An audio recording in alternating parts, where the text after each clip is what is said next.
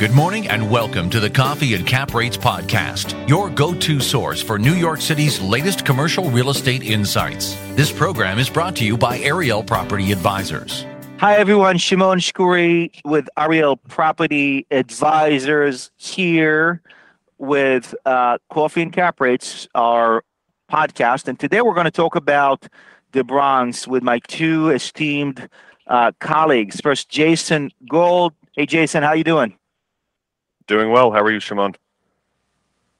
I'm well as well. And uh, we also have Daniel Mahfar here with us today. Daniel, how are you? Hi, Shimon. Thanks for having me. Awesome. So, guys, look, I, I know that when we're looking at our 2023 report, uh, we see, like anywhere else in the city, a, a substantial drop in value, in volume, not so much, I mean, value too, but mostly in volume about a 22% drop uh, to only $1.8 billion in the Bronx. But I think the Bronx didn't suffer as much as other areas, at least not in the multi-family asset class. Uh, Jason, what do you what do we what do we see there in the multi-family asset class that held uh, the level of transactions and dollar volume uh, somewhat stable? Yes, thank you, Shimon. Um, what we're seeing really firsthand is um, investors are being very cautiously optimistic on the multifamily asset class throughout the Bronx. Um, with the current lending environment uh, that we're currently in, we've seen the cap rate drive closer to or trending closer to a seven cap across the all multifamily and the price per unit dropping down and price per square foot dropping down to a level where the return is still uh, it's, a, good return for investors um, where they can still make a good a good return on their investment. But we've also seen firsthand that we're dealing with a lot of affordable housing throughout New York which has seen uh, an uptick um, throughout the institutional investors and a lot more local investors that are getting into that environment yeah, I, th- I think you're hitting it right on the head. I mean, what we've seen is that Nuveen bought close to a billion dollars uh, from Omni, and a lot of that these buildings, as you stated a second ago, are in the Bronx.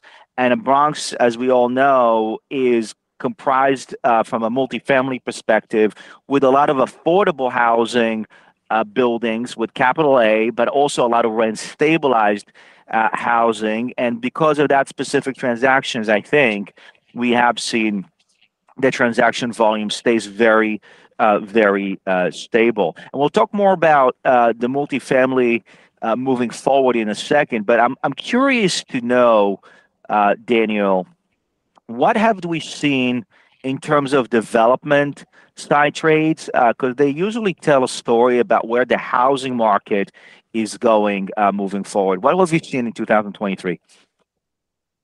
Sure. So the, the story with development starts that first of all, this is the sixth year in a row that price per buildable square foot on average in the Bronx has grown, even with a pretty decent dip in transaction volume. This is led by two different kinds of land trades. Um, the first and foremost that is on most people's minds is the 421A tax abatement that expired last year.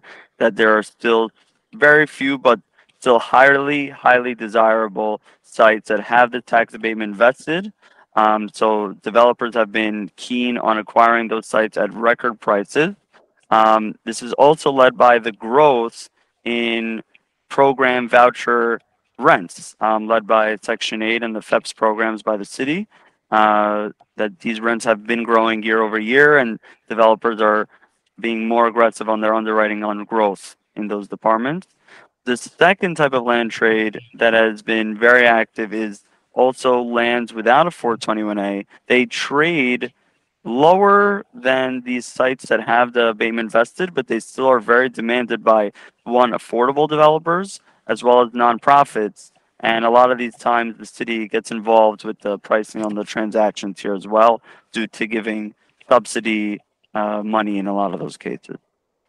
Thank you. And so basically, the, the, the, the developers there in the Bronx are finding value where there is an incentive, the vested 421A, and where there is the ability to develop maybe uh, for FEPS, uh, you know, vouchers, and also they're basically finding value if the city, mostly the city, but also the state sometimes cooperate and provide the subsidies needed for affordable housing. They're willing to buy land. So these incentives have to be aligned for developers to build, and uh, that's something that we're saying all the time with regards to uh, producing or the production of housing. And let's let's jump right into what we're seeing in you know 2024 moving forward. And I know we had a couple closings.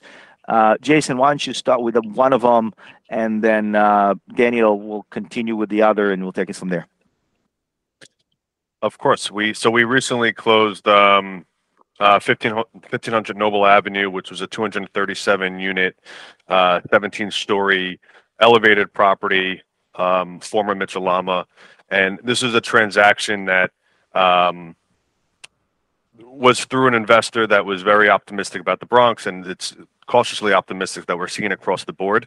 But this is a prime example of larger transactions, larger buildings, um, 100% rent stabilized that are going to be transacting throughout the course of 2024. And We're going to see this continued trend um, through happen across the throughout the year.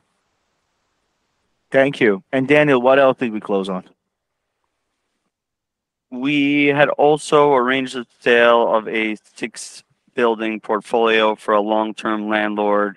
Um, buildings were in good condition, paperwork was in good order, and it's still traded for a seven and a half cap. Um, it did have an expiring tax abatement later in the decade, um, but it's just another testament that investors are looking for higher yield in the Bronx and all over. Um, but we still do find a demand uh, for these types of assets when the buildings are in, when there's minimal capex, as well as having good standing paperwork uh, as well.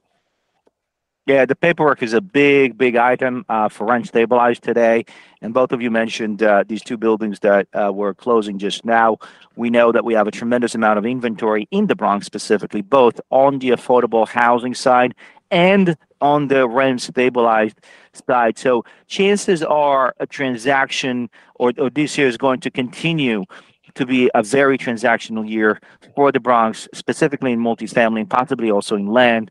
Um, and and that that again that coupled with possible lower interest rates, uh, the rezonings that took place in the Bronx just recently, uh, which is a good news for the Bronx, maybe a 421 or 485 to X by the end of the year, which allows for more development. And the MIMI program and the affordable housing, uh, and maybe some legislation that helps mitigate insurance costs. All of these good things um, are very hopeful for uh, New York City, but also for the Bronx specifically. So, uh, wishing all of us a great 2024.